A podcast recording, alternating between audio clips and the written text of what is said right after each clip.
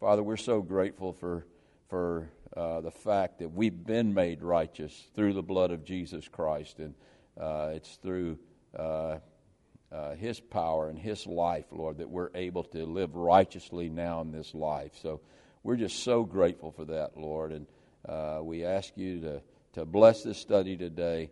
Uh, bless it by the power of your Holy Spirit. I ask that in the name of Jesus Christ. It's in His name I pray. Amen. Peter uh, Buttigieg, some of you might have heard of him already. He is a candidate for uh, Democratic candidate, candidate for the President of the United States. Uh, he's mayor of South Bend, Indiana. Uh, he's the darling of the media. I mean, he's really a, they, they love him. Uh, he's, his, his, his face appeared on the cover of Time magazine recently. Uh, he's been on all the talk shows. Uh, uh, he's drawing large crowds uh, at his town hall meetings. He's raised more money than some of the more well known candidates for uh, the presidency. And in the latest Iowa polls, he's right there at the top. Uh, and what might seem encouraging uh, to Christians is that he claims to be a born again believer. But here's where it gets a little bit dicey. Uh, he's married to a man. Uh, and as far as the uh, people who are part of the progressive church, that really doesn't seem to faze them or bother them uh, that he is married to a man. Now, when I talk about the progressive church, and this is really where I'm heading uh, with his introduction, when I'm talking about the progressive church, who am I talking about? Well, there's nothing new under the sun, as Solomon says. Uh, the progress- progressive church has always been around. It's been called by other names. It's been called deism, it's been called existentialism. Right now, it's being called the emerging church. Uh, it's called the liberal church. Uh, it's called at one time it was called neo orthodoxy. Uh, neo orthodoxy. And uh, so, so it's been around. There's always been a progressive church. Last month, in uh, the latest edition of Billy Graham's Decision magazine, uh, there was an article there by Alisa Childers. I don't know if you get that magazine or not, but if you do, uh, take the time to read it. She gives lists five characteristics in her article that identify the progressive church. In other words, uh, if your church meets one of these criteria, then you're probably in a progressive church. Uh, one of those criteria is a lower view of the Bible. Uh, in other words, the Bible is not the inerrant Word of God as we see it here at Calvary Chapel. Uh, it's not the authoritative Word of God. Therefore, uh, it's some of it is applicable to your lives, and some of it is not applicable to your lives. Uh, another way you might realize that you're in a progressive church is when feelings and opinions trump the objective truth of the Word. Uh, that means, and this is the third way you might know you're in uh, a progressive church, that the essential Christian doctrines are open for interpretation.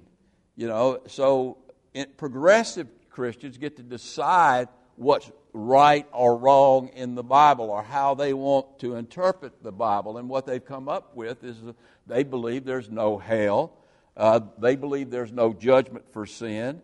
Uh, and so they deem the church's position, historical position on, on things like sex, as archaic and so they believe that it, the Bible needs to be reinterpreted to fit the modern culture. Uh, the other thing that they do, the other way you might know that you're in a progressive church is that they seem to redefine biblical terms. Biblical terms like love, agape love, for example. Agape love, we see it biblically, and the way it's defined biblically, is as self sacrificial love. But in the progressive church, and I'm quoting here, she says it's a catch all term for everything pleasant, everything affirming, everything tolerant, and everything non confronted. So the Bible, biblical love, you don't really have biblical love if you confront people with their sin. And then uh, here's another way you might know you're in the progressive church. Uh, when the heart of the gospel message shifts from sin and redemption to social justice. Now, there's nothing wrong with social justice. The Bible speaks of social judgment, justice. But in the progressive church, philanthropy and good works trumps the work of the cross. So your good works are more important than anything Jesus did for you on the cross. So when you start seeing those things in the church, and I, let me tell you, we're starting to see it everywhere in, in the church in the United States of America today and in Europe and everywhere across the world. When, when those things mark the church, uh, we're in trouble. And what, what basically the church is saying is, uh, in effect, that mankind and not God is the ultimate authority over what is good and bad and over who is good and bad. But I got news for mankind. Uh, humans are badly mistaken if they think that's so. As Abraham's going to tell us in this text today in chapter number 18, the Lord is the judge of the whole earth. He determines what is good and what is bad. He determines who is good and who is bad. And one day, He's going to judge everything wicked and bad in this world, including wicked people. And here's what's so important about the area of Scripture we're in right now. Nowhere in the Bible do we get a better picture of the process of God's judgment than we do in this section of Scripture that we're looking at right now in Genesis, in, in Abraham's life. And how does the process begin? How does God, what, what is God after? I mean, God created the heavens and the earth. We saw that in Genesis. Genesis. But what is he after? He's after bringing a people to himself. He's a- after, he's actually after bringing his children to him. And uh, so how does that process begin? It begins by calling people out of this evil world. And that's exactly what he did when we first came upon this story of Abraham. He called him out of the land of the Ur of Chaldea. He called him to become a child of God. And, and, and that's the same thing he does with each and every one of us. He calls us out of this wicked world. And how do we come out? How do we get out of this wicked world? Well, we get out by faith. Remember what we were told in uh, that, that classic verse in uh, chapter 15, verse 6? Abraham believed, and it was accounted to him for righteousness. That's how you get out of this mess. You want to get yourself out of this wicked world, out of this, this being in the state of this wicked world. You've got to come out, and you don't come out by your good works and your philanthropy. You come out by faith. And now, why does He bring us out of this world? He brings us out of this world so He can give us back the wonderful life that He had created Adam and Eve for that they lost in the Garden of Eden. And, and, and, and He intends wonderful things for us. We saw that back in chapter 18, verse 14. The Lord asked that rhetorical question Is there anything too wonderful for the Lord? I mean, the Lord wants to do good things in our lives. He doesn't hate people. God, for God so loved the world, He gave His only begotten Son. He's going to judge wickedness, but He doesn't want to judge wickedness. He wants people to get saved, and He wants to do wonderful things in our lives. In today's lesson, we're going to see that He's, he's we're going to learn about the long suffering and mercy of God. I mean, how He waits and waits and waits on the wicked to repent. I mean, I, I, mean, thank goodness he does that. I mean, he waited on me 40 years. And, and, and, and when I was in total rebellion, and I mean, he could should have. And, and, and, in some people's eyes, I mean, he should have, in probably the angel's eyes, destroyed me long time before that. But he was long suffering with me. He's been long suffering with you. And he shows us great mercy in withholding his judgment as long as he possibly can because he wishes that none should perish, but that all should come to uh, eternal life. But when we get to the lesson next week, there is a limit to his long suffering. There is a limit to his patience. And eventually, the wicked are going to be judged. And we're going to see that in the story of the judgment of Sodom and Gomorrah when he brings fire and brimstone down upon all of those cities in the Jordanian plain. But there's gonna, we're going to even learn another lesson about his grace after that. Even then, we will learn, and we're going to see it today, and we're going to see it next week when Lot is spared. Even when God judges the wicked, he knows how to protect the righteous. He does not judge the righteous with the wicked. He does not judge the righteous with the wicked. Get that down, and we'll, we'll see that lesson a little bit later here. So let's go to verse 16. We were in chapter number 18, and let's, let's see just how the judge of this earth operates. We're going to see that, and we've been seeing it so far, and we're going to see it a little bit more here today as we come to chapter number 18. So go with me to verse number 16. Now, now you got to go back. Remember the story. These two angels, three men came. One was the angel of the Lord, Jesus Christ pre incarnate. It was a theophany. He came with two angels. And, and in Abraham's eyes, they, they appeared to be men. They came in the form of men. So angels can come in the form of a person. We know that from Hebrews. Uh, you know, forget not to entertain strangers because you very well might be entertaining an angel. That person that, that comes to your door, very well, if it's a Jehovah's Witness, I'm telling you it's not. But that person that knocks on your door one day, very well, you might want to look at whoever comes there and say, you know, that might be, that UPS man, he might be an angel. I'm going to be nice to him today. Anyway, I'm just joking. All right. So, anyway, then the man rose from there I'm looking at verse number 16. Then the man rose from there, these three men, these three heavenly beings, the angel of the Lord and two angels. They had, they had talked to Abraham, and now they rose from there and, and they looked toward Sodom. And Abraham follows them. I mean, he, I mean, I don't blame him. He's, it's the angel of the Lord. He knows he's God. And he's, and, and, and he's probably figured out about now, at this point, that these are two angels. So he's going to follow them until they tell him to stop.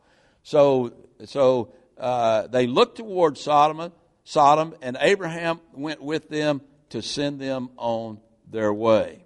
Now, they had come to Abraham, to see Abraham for two purposes. One purpose was to get Sarah on board with the plan to have a child. Remember when they when she heard him over uh, uh t- when she heard the Lord talking to Abraham, she laughed. But then all of a sudden, when the Lord told her, I heard you laugh, I think at this point she realized that, hey, He's God. And later on, when she sees that fire and brimstone coming down on Sodom and Gomorrah, she's going to know He's God and she's going to submit to Abraham and they're going to have this child Isaac. So, so that the Lord had done his work there, but he's got other work to do. The second reason he came and made this visit to Abraham because he was about to judge Sodom. Sodom and Gomorrah. Look at beginning now in verse number uh, 17. It says, And the Lord said to the angels, Shall I hide from Abraham what I'm about to do? I mean, that I'm about to destroy Sodom and Gomorrah and all the cities of the plain. Actually, more than just two cities were destroyed. Since Abraham shall surely become a great and mighty nation, and all the nations of the earth shall be blessed in him. Now, I love this right here, verse number 19. For I have known him.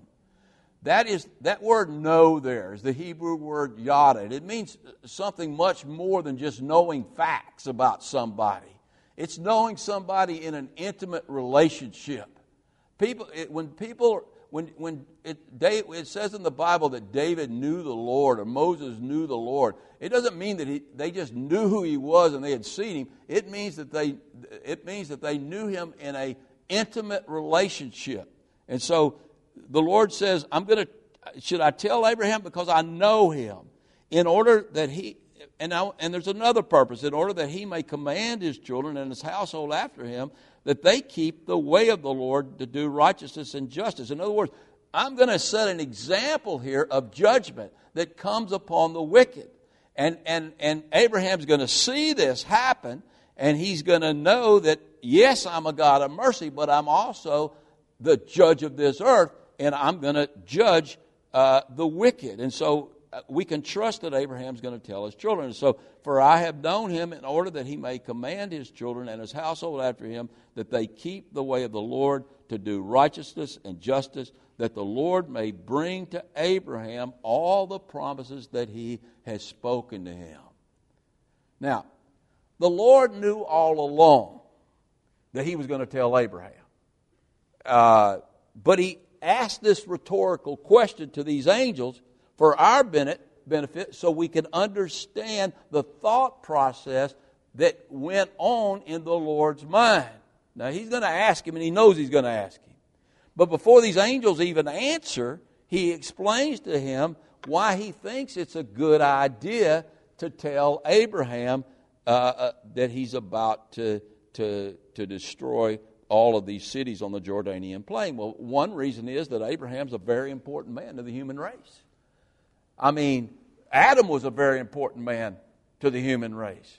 Adam, the first Adam, fell though, and he brought sin and death into the world. But through Abraham's seed was going to come the second Adam who was going to bring life and righteousness into the world. And he's going to come through Abraham. So he's a very important man uh, uh, in God's plans. And then he had a close relationship. I've already mentioned that. He had a close relationship with Abraham, and Abraham had a close relationship with him. I love the way James describes Abraham in, in chapter 2 of the book of James. He describes him as a friend of God. What a tribute to Abraham that he was a friend of God. And then, as I said last week, I don't think you could get a higher tribute than that. That's what I want in my life.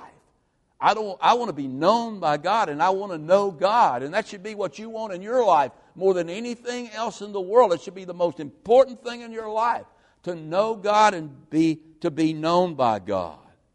And since Abraham knew the Lord, the Lord knew that he could trust Abraham to explain his, what kind of judge he is.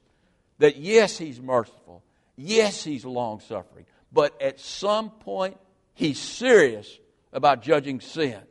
He's serious about judging the wicked on this earth. And, and he knew that Abraham would pass this down to Isaac, and Isaac would pass it down to Jacob, and Jacob would probably mess up. God would have to help Jacob, Jacob along, but eventually Jacob would pass it down to his 12 sons. Actually, at the end of Genesis, we'll see him actually doing that as he explains, as he prophesies over his sons, and he talks about the Lord and the Lord's judgment. Now, the reason for judgment. Let's look at why God wanted to judge Sodom and Gomorrah. Look at verse number 20. In verse number 20, it says, And the Lord said, Because the outcry against Sodom and Gomorrah is great, and because their sin is very grave, they're going to be judged. They're going to be destroyed. Now, where was this outcry coming from? It wasn't coming from Sodom. Maybe Lot might have said, Lord, this is a wicked place. And you know what the Lord would have said to Lot? Get out of there. And he's going to have to drag him out of there, but, but I, don't think, I don't think Lot was listening. Lot had it too good. He was making a lot of money. He was sitting at the, at the judgment seat there in the gates of Sodom, and so he had a big position and everything. And so he, I don't think he was making any outcry. And, and I don't think the Sodomites were making any outcry, and the, and the people in Gomorrah weren't making any outcry, and the rest of those cities, they just, they were godless and they could care less. And, and uh, you know, they handled their own, their own little world themselves, and they didn't need God. So this outcry didn't come from earth, it came from heaven. It came in heaven. When all the angels saw how depraved Sodom and Gomorrah had become, they cried out. They cried out, Lord, when are you going to, when are you going to bring justice upon this very wicked city? And, and what was their sin? What was so grave about their sin? It was primarily sexual sin.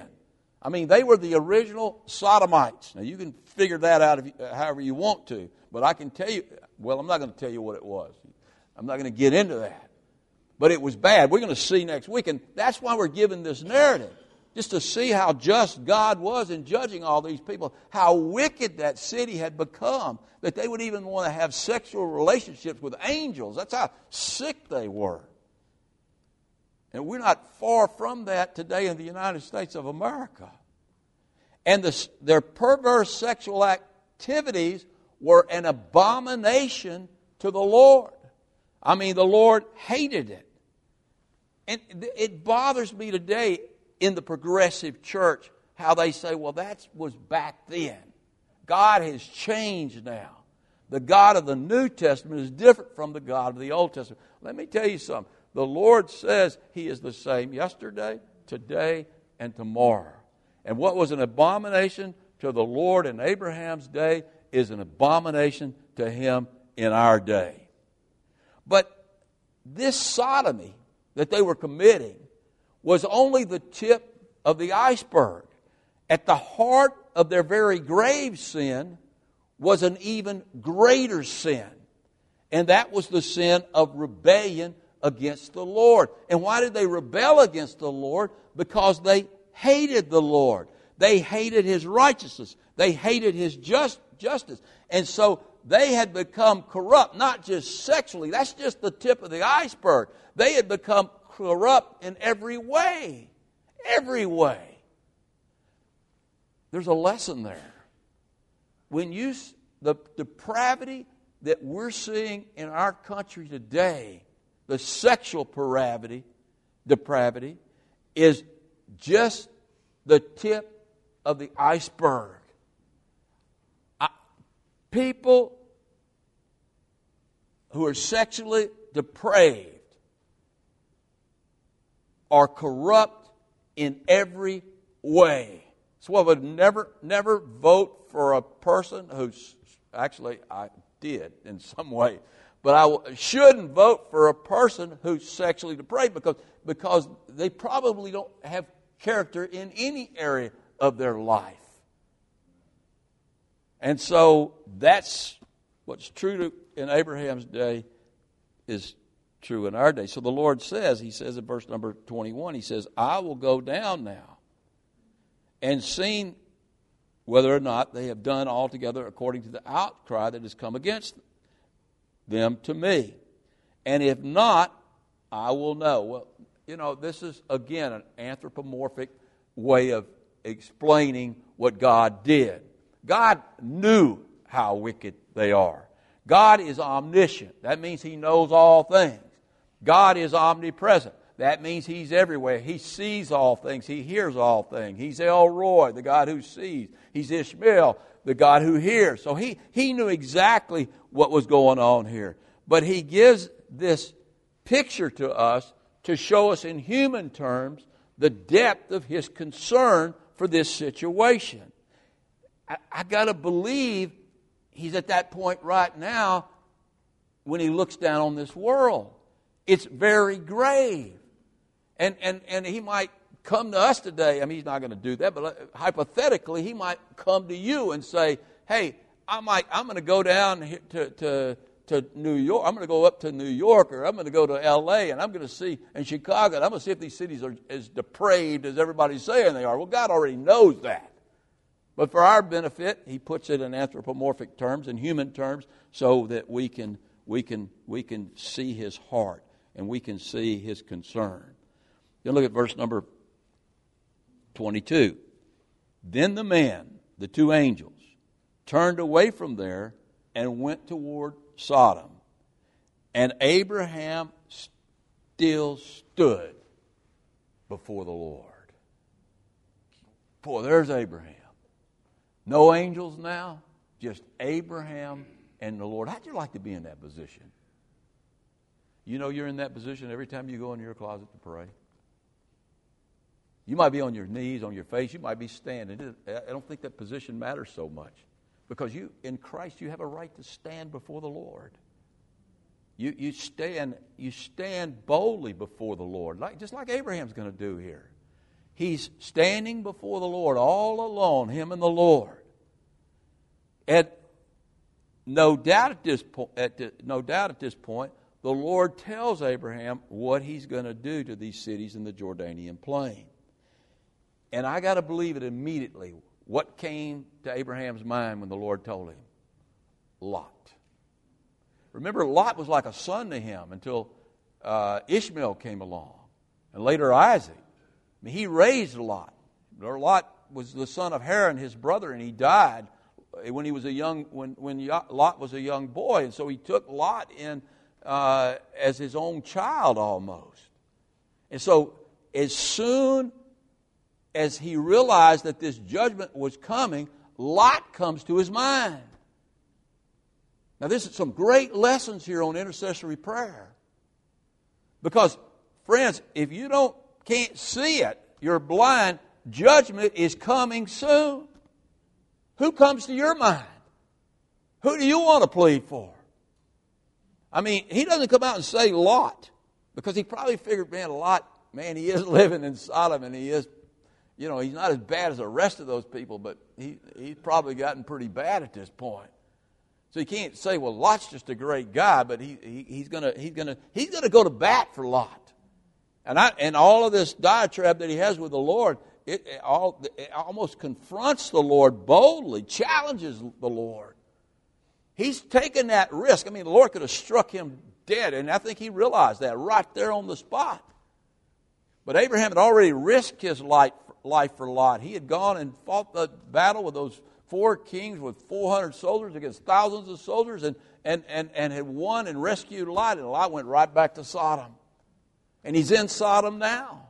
And he's there along with the Lord, and he challenges the Lord boldly, face to face uh, in intercessory prayer. Now, this isn't intercessory prayer like we consider intercessory prayer, but when you talk to the Lord, it's prayer. And He's interceding for this city. He's interceding for the righteous in this city, specifically for Lot. Look at verse number 23. And Abraham came near. Now, the first thing you got to do in intercessory prayer is draw near to the Lord. You've got to draw near. The Bible tells us very clearly in a couple of places draw near to the Lord, and he will draw near to you. Now, that was easy for Abraham because Abraham was face to face with the Lord. That's not, now, I say that was easy. I don't know what would be tougher. You know, sometimes I can be bold because I'm talking in darkness in my closet and I'm not face to face with the Lord, so I don't know which is tougher. I, I, think, to me, I think it would be tougher. I think the way we have to intercede is tougher because it requires what? It requires faith. Over in the book of Hebrews, chapter 11, we're told very clearly it is impossible to please God without faith.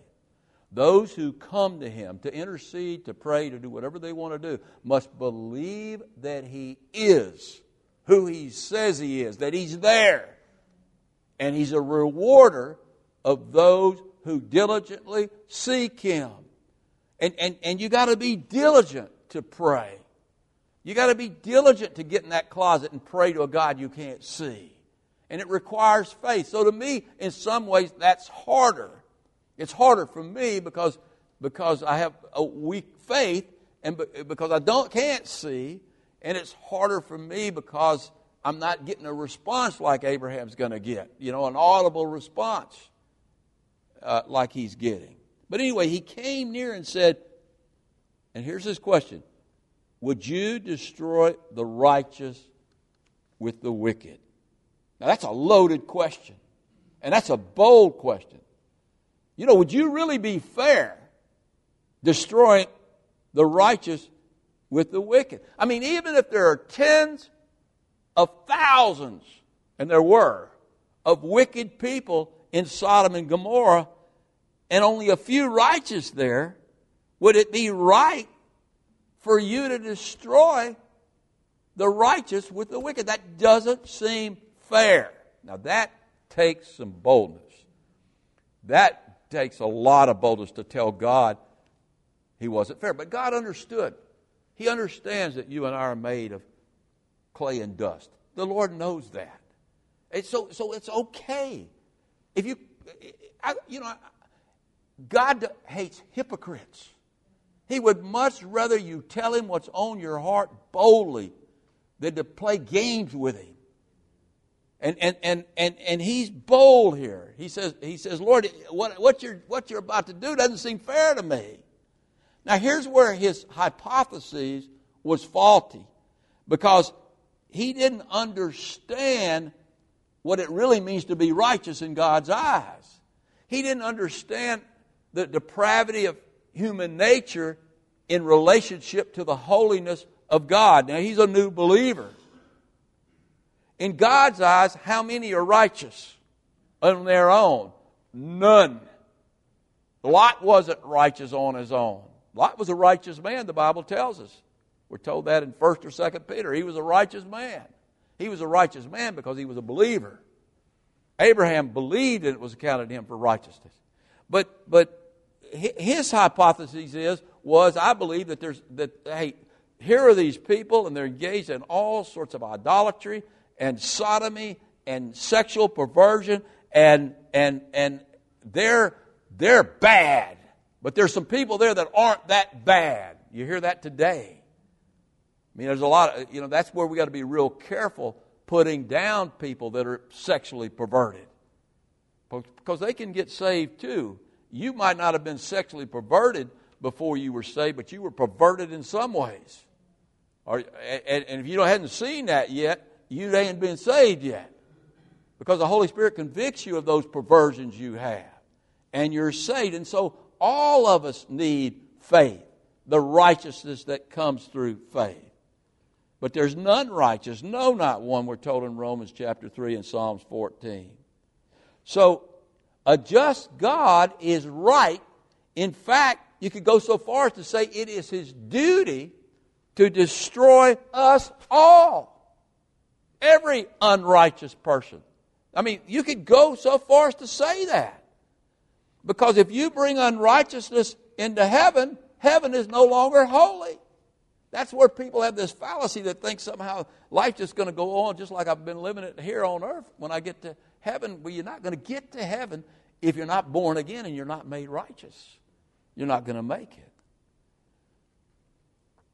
And, and now go to verse number 20, 24.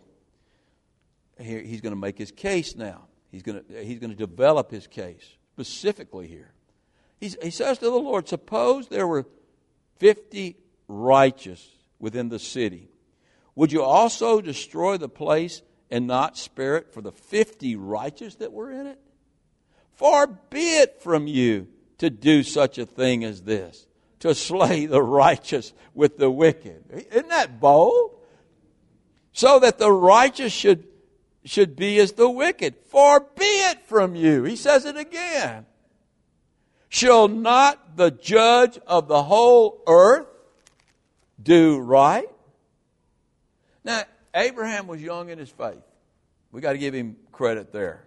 So, in his mind, to be righteous meant you were a pretty good person. You, you, you, we say that all the time. He's a pretty good person. Or, and we might even say he's a good person, but really in the back of our mind, say we, we got to say he's a pretty good person. That guy's a good person.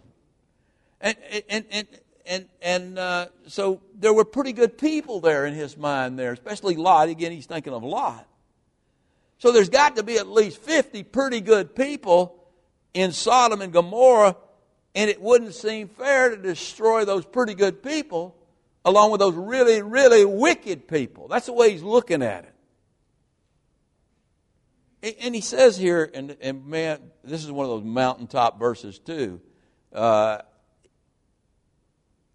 he says, You are the judge of the whole earth. Now, now he was faulty give him credit here. He is faulty in his understanding about the absolute holiness of God and the, the, the depravity of mankind.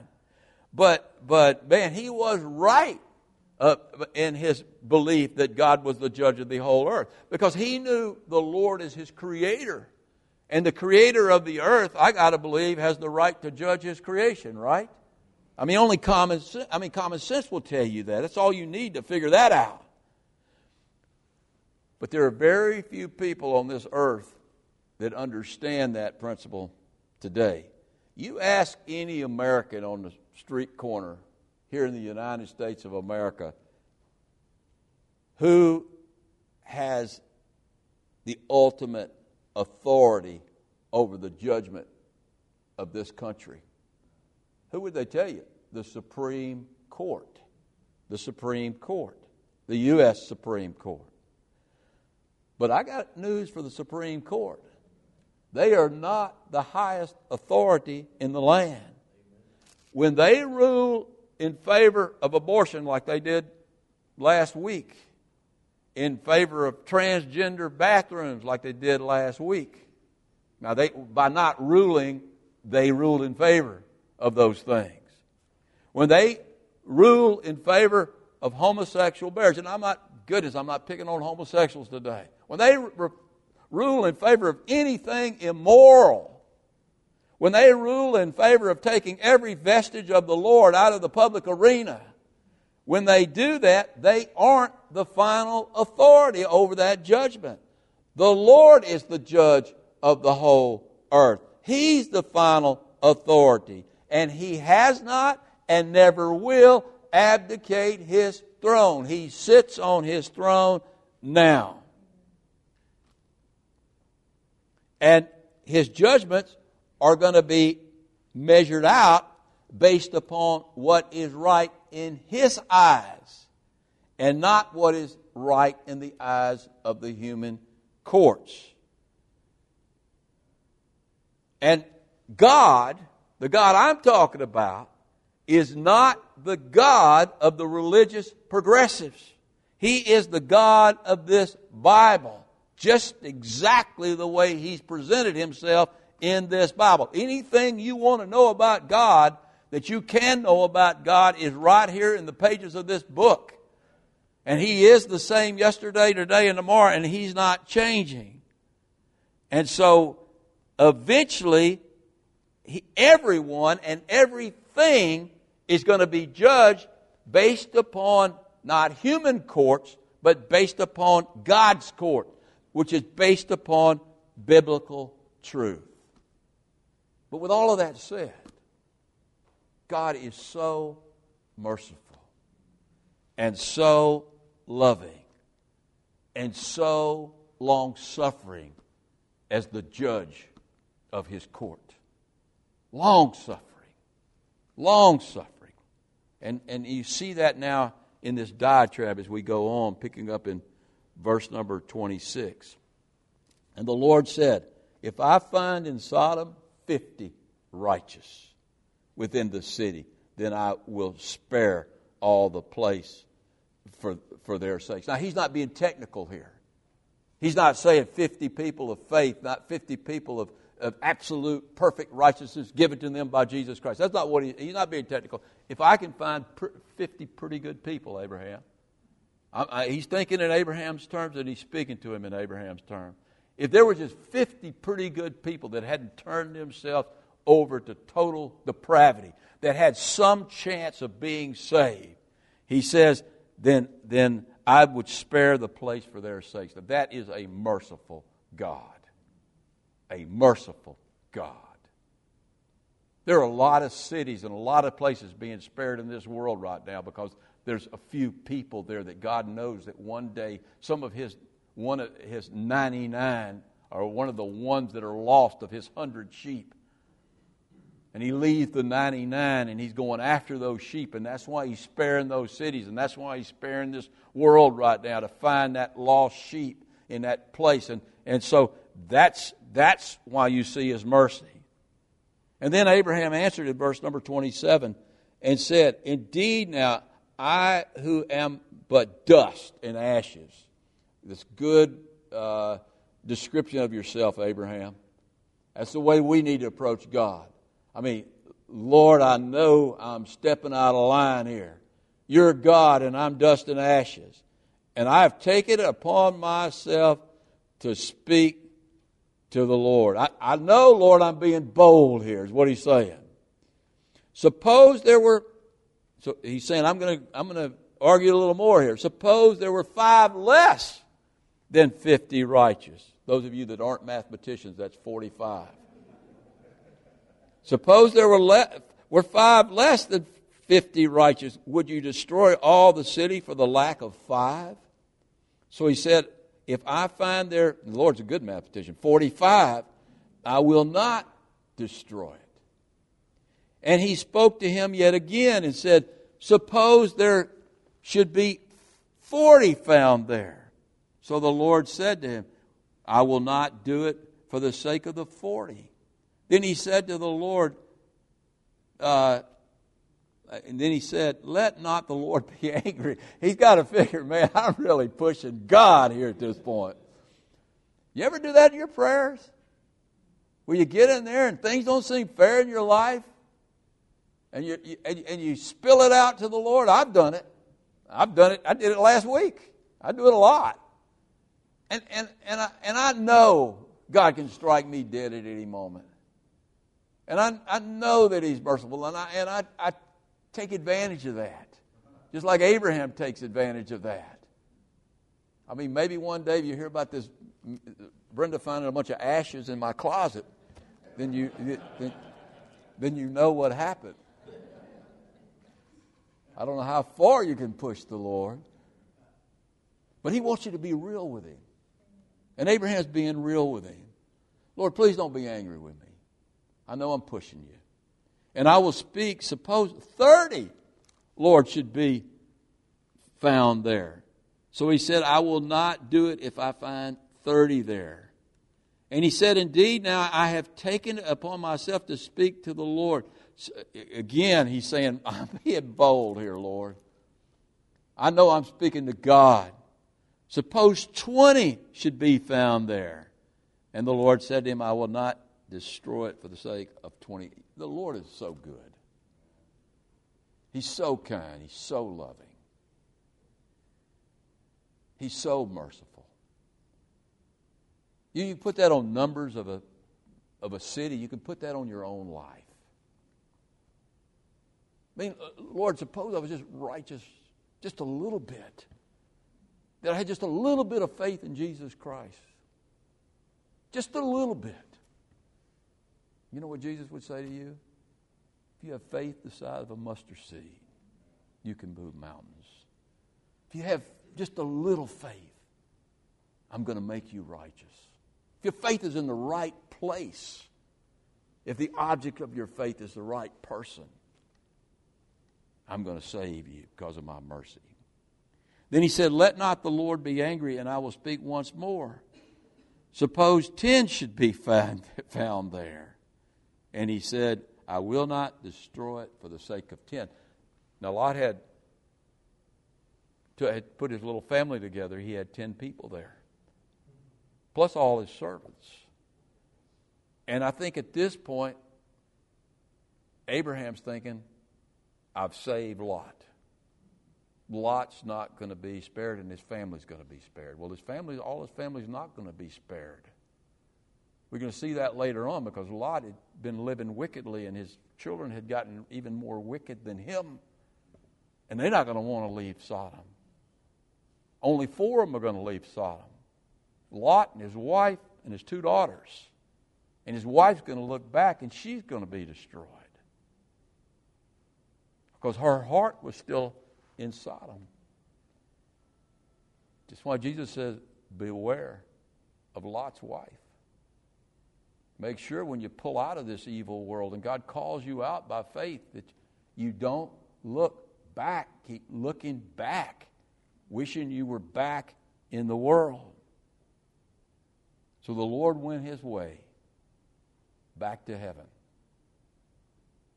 As soon as he had finished speaking with Abraham. And Abraham returned to his place in Hebron. Oh man, do you see all the great lessons right here that we learn about the Lord, His judicial system, about intercessory prayer? I mean, look at the riches of the mercy of the Lord that you see in this passage. In Lamentations chapter 3, verse 23, His mercies are new every morning. I mean, I have no doubt that the condition of Sodom broke the Lord's heart. He wasn't like, wow, I can't wait to judge these people. Can't wait to destroy them all. His heart was broken, just like his heart was broken when he looked out over Jerusalem and knew they were about to be judged. He doesn't want to destroy anybody. He has so much mercy. He gives everybody as much chance as they possibly can get. If he thinks there's any chance in heaven, any chance in this world that they can get saved, that they will repent, then he's going to keep suffering with them long. But at some point in his mercy, I mean, they start doing things to their own children that they did among themselves. Some point in His mercy, He destroys them because there's no hope for them. There was no hope for the people in Sodom. Because He's long suffering. He wishes that none should perish,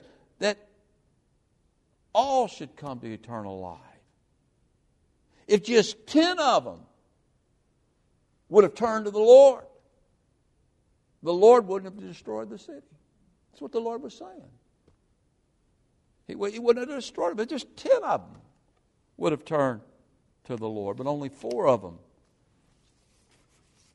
turned to the Lord. Now, let, let me tell you another lesson we learned from all of this. In the end times, there is going to be a rapture. If you don't believe in the rapture, you're in essence calling God a liar. Because over and over again in this passage, what he is saying here is, I will not destroy the righteous with the wicked. And when the great tribulation comes, God is going to protect his remnant in Israel, and he's going to dis- and protect whatever tribulation saints are there, but he is not going to destroy them with the wicked. He's not going to destroy us with the wicked. He's going to pull us out of here before he begins pouring out his wrath on this earth because there is no condemnation for those who are in, Jesus, in Christ Jesus. We are not under wrath. And he will do not destroy the wicked, the righteous rather, with the wicked.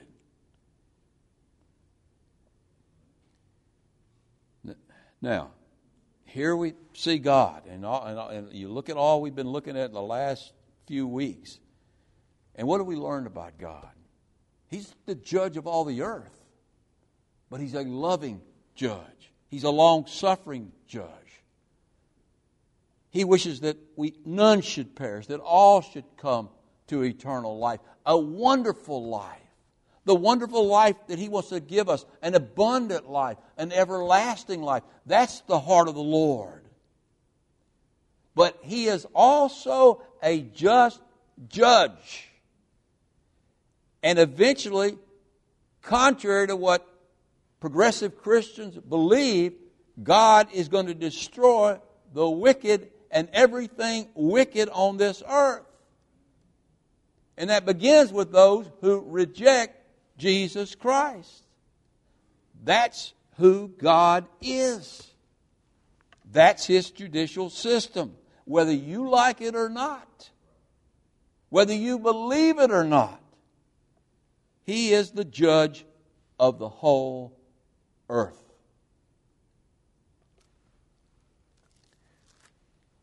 Years ago, I had a neighbor, and I was walking out in the neighborhood one day, and he came out to meet me. He's a really nice guy. He came out to meet me, and we had a nice conversation. He asked me what I did for a living, and I said I was a pastor. He said, "Oh, that's great." He said, "What are you pastor?" And I told him Calvary Chapel. He said, "What do y'all? What? How do y'all? What do y'all teach there?" I said, "We teach the Bible, verse by verse, through the Bible." He said, and he told me, he said, Well, I'm a usher and a leader in one of the Protestant denominations here, and, and uh, one of the mainstream Protestant denominations here in Lafayette. And he said, he said, uh, but I'm not really satisfied with the church. And he said, he said, uh, I'd be interested in coming to hear what you have to say. And I said, well, come do that sometime. Sure enough, the next Sunday morning, he showed up here, right here at Calvary Chapel of Lafayette. And uh, we just happened to be in the middle of Revelation in the bowls of judgment. And the whole time I was preaching through those chapters, those couple of chapters, after I was trying to get through them as fast as I could, you know, because I don't like sitting on judgment either, he was paying attention. He wasn't bored, but he was angry. He was angry that I would stand in the pulpit and preach about the final judgment of mankind. And as soon as the sermon was over, I went back to grab him ask him how he liked it and see what was going on. Man, he darted out of the room. Went back to the neighborhood, I guess, and back to his church. And every time after that, I saw him in the neighborhood, he would run inside. He didn't want to talk to me. He hated me, I guess. And all I did was preach the Bible, verse by verse, just like we do every Sunday here at Calvary Chapel of Lafayette. Now, listen, I love to talk about grace. I'm a grace person. I have a passion for the Lord. I love the Lord because He's shown me so much grace. I know how loving the Lord is. I know how long suffering the Lord is because I've experienced it in my own personal life. I love the Lord so much because He's so good and so long suffering, eh, long suffering and so merciful. And, and the gospel is good news, and I love to share the gospel. Much more than I like to talk about judgment. But you can't leave that part out. Because people need to be warned. The judgment for sinners and wickedness is coming. And it's coming soon. Because God is just. And he, the Lord is the judge of the whole earth. Let's go to the Lord in prayer. Father, we just thank you for your goodness to us. We, we thank you for your, your, your, the fact that you are just. Lord, we've seen what we've done as human beings to this world and what our unrighteousness and wickedness has done in this world. Lord, we long for a world where we're all made righteous, where wickedness is totally removed from this earth. And from, Lord, I know it doesn't have to be removed in heaven because there is no wickedness in heaven. There are no wicked people in heaven. Only the redeemed are in heaven, the angels, and you, Lord. Holy, holy, holy is the Lord God Almighty. Your justice, Lord, and your judgments are true and right and perfect and loving and kind, and we thank you for that. We thank you that by your grace, you've made us righteous and made us fit for the kingdom of God. And we look forward to the day, Lord, when every thought, every, every feeling, everything we have in our being is righteous. And it can only be that way through the great grace that we receive when Jesus Christ shed his blood and died for us. Thank you, Lord, for your goodness. We thank you in Christ's name. Amen.